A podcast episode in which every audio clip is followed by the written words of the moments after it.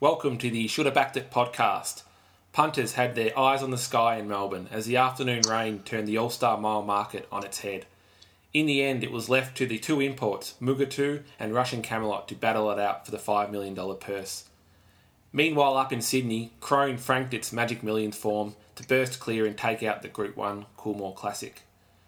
To talk through all the action from a big All Star Mile day is Australia's number one tipster and form analyst, Chris Venuccio.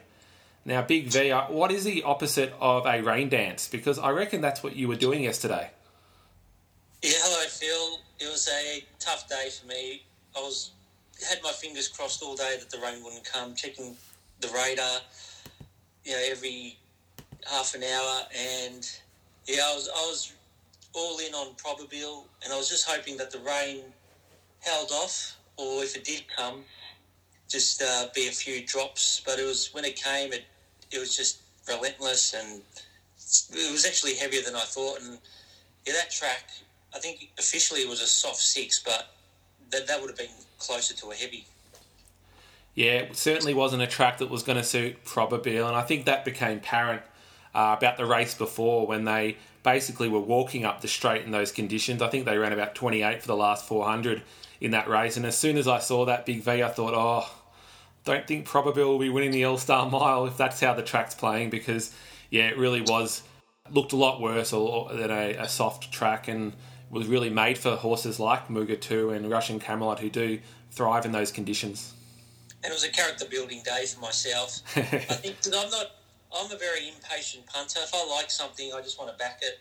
If I find a good price, but I think when you're getting a day like the, the rain is coming and you just don't know when it's going to hit, I think in these types of instances, you just got to wait until the last five minutes before the race before you start putting your investments on. I mean, then I was surprised in the All Star Mile that Probabeel still started a three dollar fifty favourite. It went out to four dollars, and that's when the big punters came in and and backed it because it was looking a long way out that Russian Camelot was going to be the new favourite. Well, yeah, Russian Camelot kept uh, shortening throughout the week, but as soon as we saw that race I, I, mentioned beforehand, it just came straight in after that, came into about $3.50. I jumped on thinking, oh no, it's going to, you know, start $2.90, $3 the way it was sort of coming in. But, but you're right, the market sort of did just rationalise a little bit, and Probabeel had a little bit of money for it towards the end as well, which I was a little bit surprised about, to be honest. I'm not sure if the pros would have been on on it. Maybe it was a little bit of a recreational cash that was coming Probabeel's way, but yeah, it did end up starting favourite, three dollars fifty. And gee, if you were on it, you were you weren't very happy at any stage of the race. I don't think Big V. No, he wasn't. She didn't look comfortable. She was. I think she was caught three wide, but she still had nowhere to go because you had. They were just they just bunched up mid race and. And I think you had uh, Streets of Avalon in front of her, and then Mr. Quickie behind her, and you know, she just had nowhere to get out. And and I'm just looking at the the last race. The official rating by the time the last race came around was soft seven, but I think it was heavier than that and a lot earlier than that. I think it's disappointing for the punters that we're not getting accurate track ratings throughout the day because when you look at the result of the All Star Mile and Probabeel's finished eight lengths behind the Harrovian and has only just finished in front of Still a Star, and she's even finished three lengths behind Regalo di Gaetano, you know that that was a very heavy track, and she was just hopeless in it. Yeah, and look, uh, you know, we shouldn't take away from the winners though, Big V. I think uh, Mugatoo obviously franked that form from last year's Cox Plate.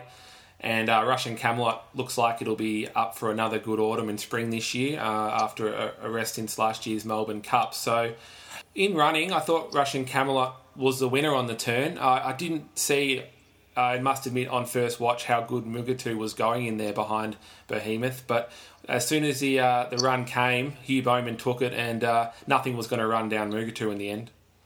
Yeah, there were two outstanding rides from Hugh Bowman and Damien Oliver. And I think for Mugatoo the the gap came. I think I heard Hugh Bowman say that it looked like he was in a bit of a precarious position, but you know the gap opened up, and he just needed that little bit of luck to win. I think um, we were talking before we started the podcast that you were on Russian Camelot. You just thought Mugatoo needed a little bit further, but maybe just the way the track conditions were, sometimes 1600 can feel like 1800, 2000 in those conditions. Yeah, and I think that probably played against Russian Camelot first up as well. Uh, that you know that bit of extra slog, but yeah, I did think Mugatoo probably over two thousand or fur- even further than that was needed to take on those horses. But I was uh, I stand corrected on that. I guess moving forward out of the race, a lot of excuses as you mentioned in the in the beaten brigade, and I wouldn't be jumping off too many of them just based on that run. I mean, even before the rain came, it became pretty clear at Moonee Valley that you had to be sort of in the first four or five, or you weren't really going to be putting up much of a show. Uh, a little bit disappointing, really, but uh, those punters that were a little bit patient and uh, were sort of betting race to race could take advantage of some of those some of that information. Yeah, that was the lesson I've taken out from Saturday. If, if we're going to get rain during the day, we just got to hold off a little bit, and and uh, I think that's what I've I've got to do if we're going to get these days where you know the rain is coming. But because the tricky thing is you don't know when it's going to come and how much it's going to come, and it just came heavier than what I was hoping for. Yeah, absolutely. Uh, up in Sydney, mate, I don't know if you had a look up there as well, but we obviously had the Group 1 Coolmore Classic, which this year was taken out by Krone, which uh, I think was a surprise to a few punters there. But, you know, another good run in behind it for Mizzy at, at big odds as well. But uh, what did you make of the race up there? Krone is just in out in great form at the moment. That's three straight wins now. So she's just in the zone at the moment. I mean, oh, she won it on the Gold Coast when I was on Snap Dancer, and I just thought that was a bit bit of a fluke, maybe the way the track was playing. But then she backed that up last start. And I think, and I think the reason why she might have been double figures again is because of her SP, because she's been winning at big odds. I think punters are just thinking, oh, maybe she's just you know fluking these wins. She just keep can't keep on going. But you know, three wins in a row. You know, she's just in great form, a mare in form, and I just think that you know maybe the punters just overlooked her again because of her starting prices.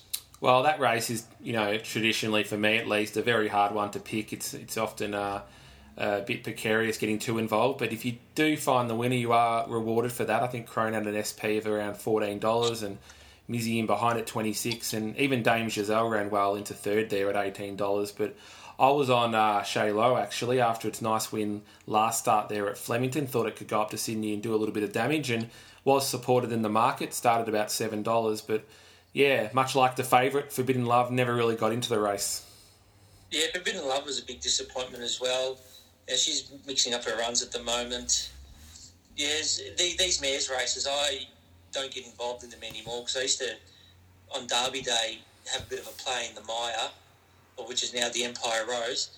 And, you know, these, these mares races, you can run them 10 times and get 10 different results each time. So I stay away from the mares races and as you said, if you get the right winner, you can come out with a, a big win. Just a tough race, and and it's hard to follow the form out of it as well because you get you know luck in running and and that type of thing. Even you go back to the Oakleigh Plate. I mean, the Oakleigh Plate, the form stands up sometimes with some horses, other horses not so. Mizzy came out of the Oakleigh Plate. She was beaten three lengths, but then next start has run outstanding behind Sabatiano, nearly won a Group 1 Canterbury Stakes, and she's backed it up again and gone close in the Coolmore. So, yeah, these are the type of races where it's, it is hard to to follow the form because, you know, it depends on the luck of each runner.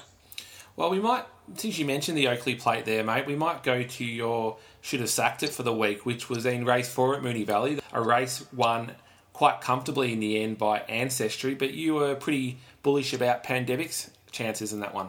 Oh, yeah, I wasn't not so much bullish, but I thought maybe if Ancestry was off his game again, Pandemic might take advantage of that.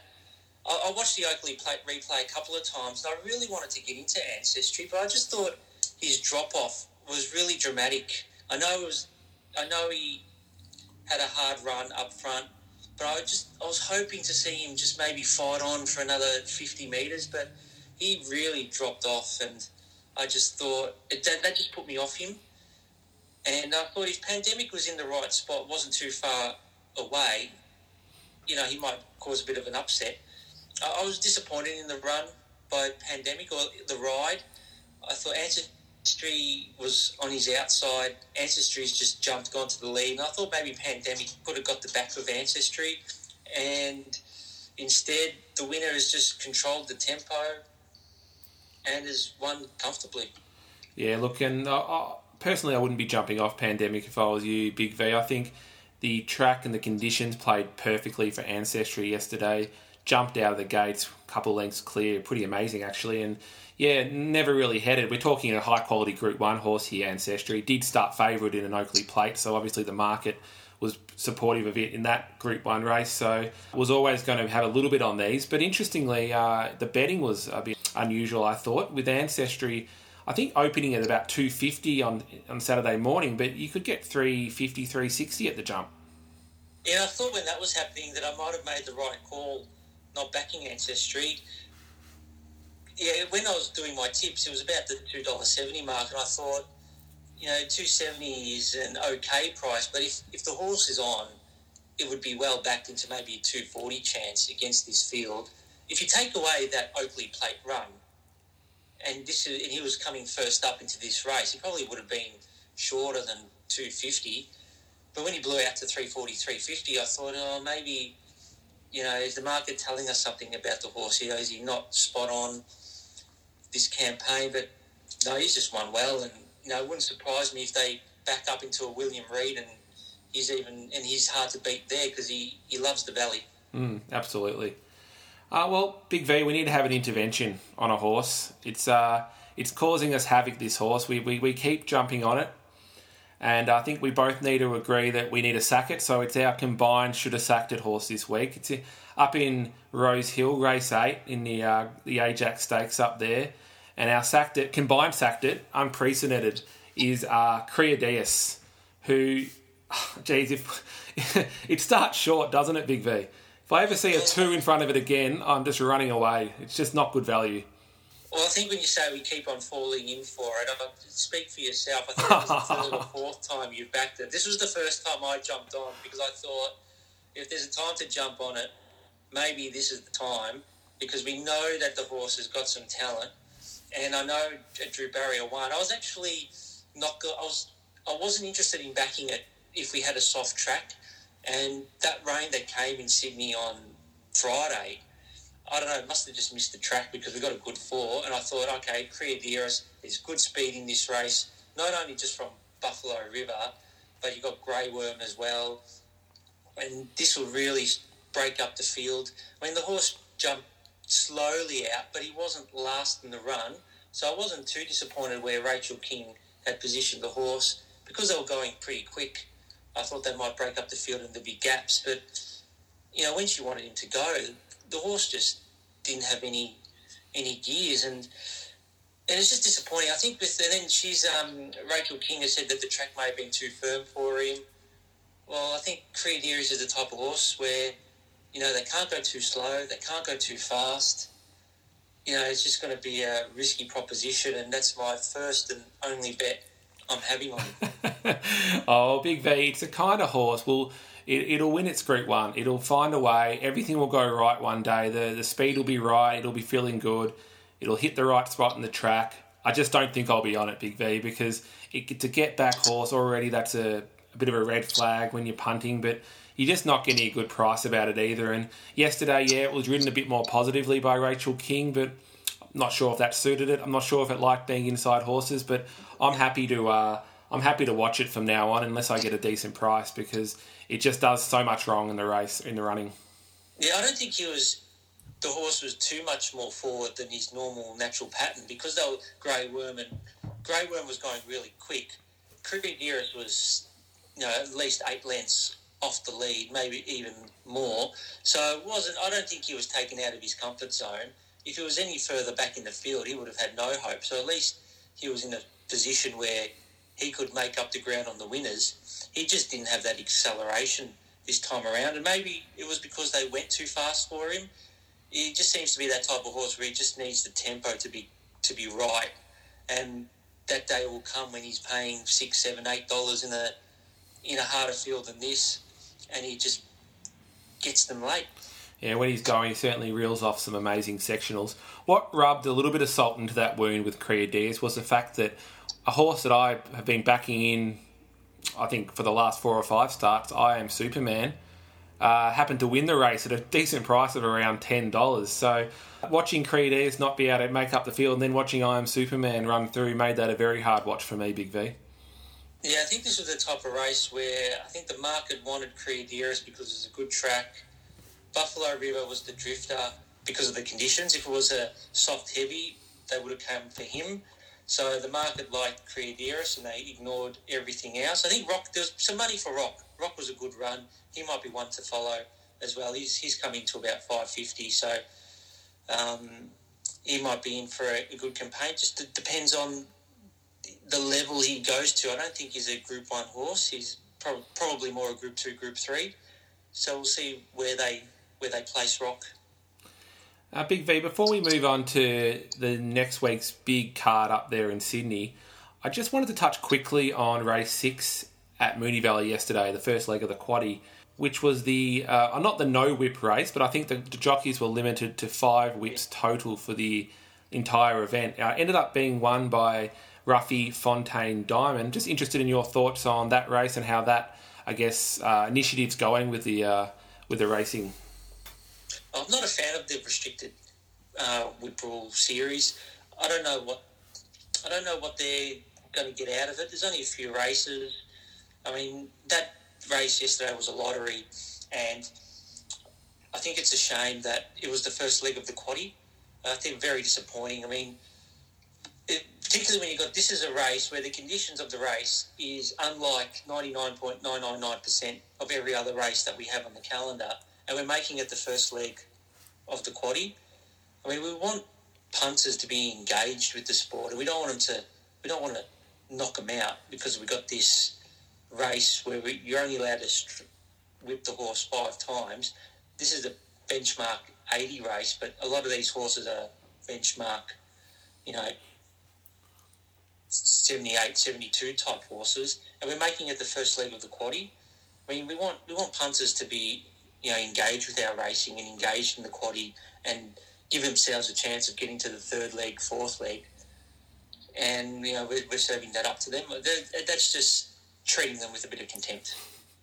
Oh, well, you made yourself very clear on that one, Big V. Uh, interestingly, though, this race happened to save my day uh, with the winner, Fontaine Diamond, getting up at around $35. I uh, looked at the field, didn't know any of the horses in it, really, to be honest and thought, you know, the track's playing for front runners, playing for leaders. I'm just going to go on my my app and check out what the speed map looks like, and I, and pick the horse that's the natural leader.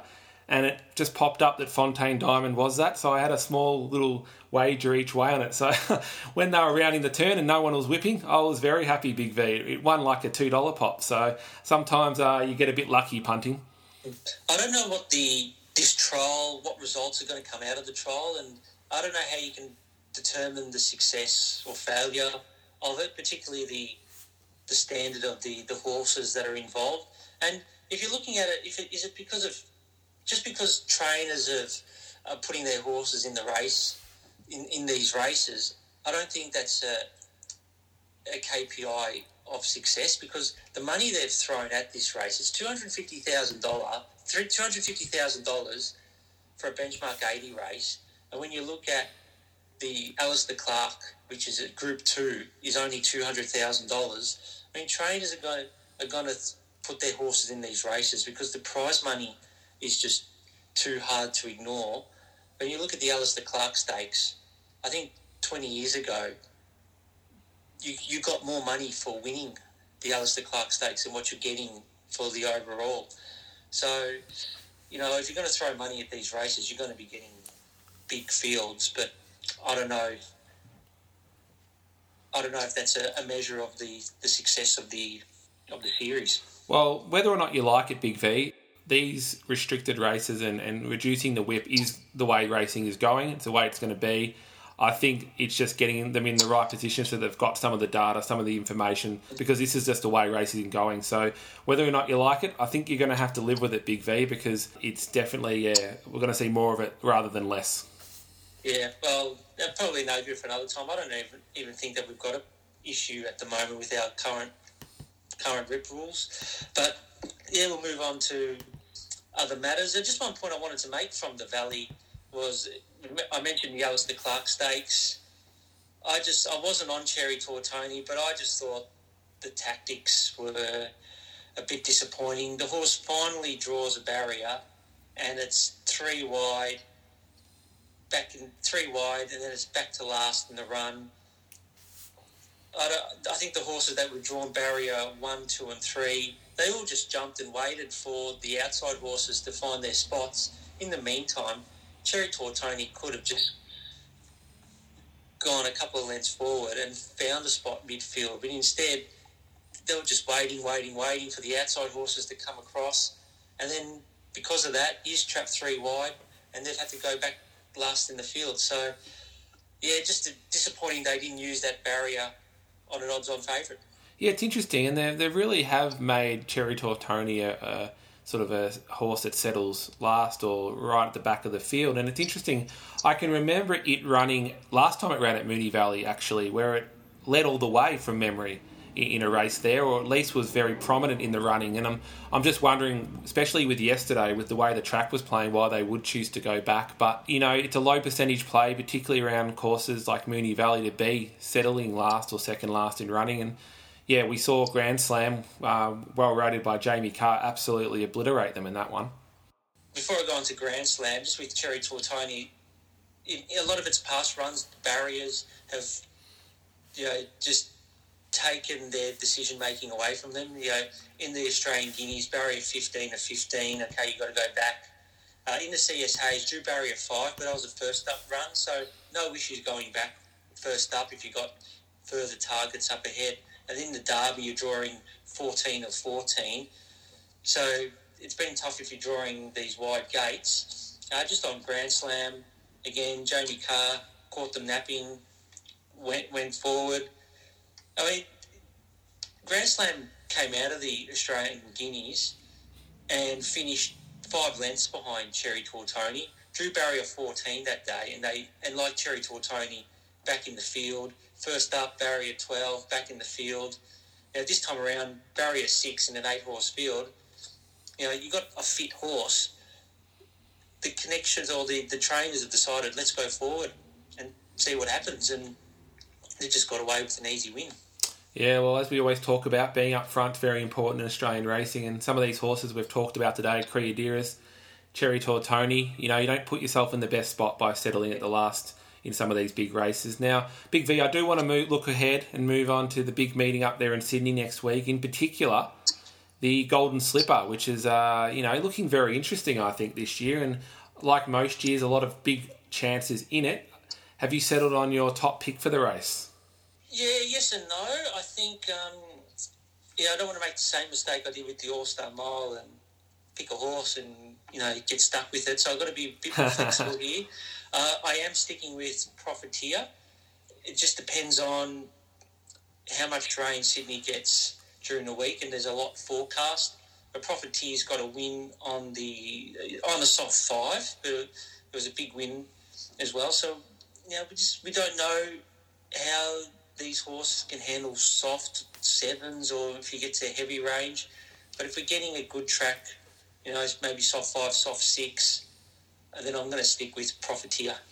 Yeah, look, it's really hard with the two year olds. The exposed form just isn't there.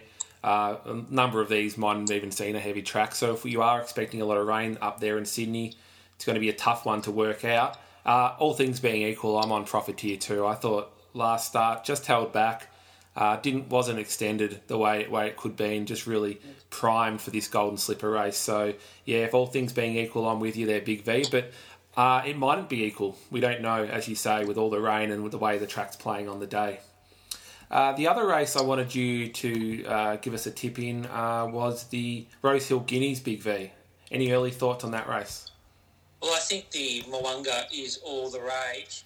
But then again, you're looking, if we're talking about Creadiris, we're going to be picking a horse that's going to get back in the field and barriers will be will be important at the moment he's paying 280. Do you want to get involved at 280 with a horse that's going to get back in the field? You know, maybe near last, even if the horse draws well, you know, the mistake that we can make a lot of the time as punters, you know, when horses draw well, we might we assume that they're going to use that barrier and be closer in the run, and that's not necessarily the case. So, yeah, Mo'unga looks the winner, but I'm not going to take a short price for it. Yeah, you're only getting 280 Mo'unga. I mean, we talked about how good a run that was last week, but uh, you know, Lion's Roar beat it. Uh, Four dollars yeah. fifty there in the market too, but who knows? Yeah, no reason to suggest why Lion's Roar can't win again. Exactly. Another big race up there will be the Galaxy Big V, and we've got Hawkbury on her and Wild Ruler five dollars a piece as favourite.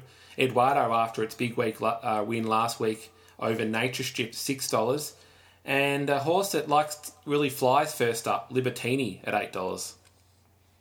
Yeah, I like Hawkbury on her here.